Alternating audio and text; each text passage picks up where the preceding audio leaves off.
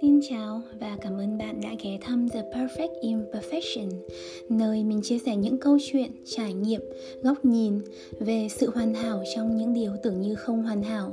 Hy vọng những chia sẻ giản đơn, bình dị của mình sẽ mang đến cho bạn một chút bình yên, nhẹ nhàng và năng lượng tích cực trên hành trình kết nối với bản thân và sống tốt hơn mỗi ngày. Chúc các bạn luôn bình an, vững vàng và hạnh phúc.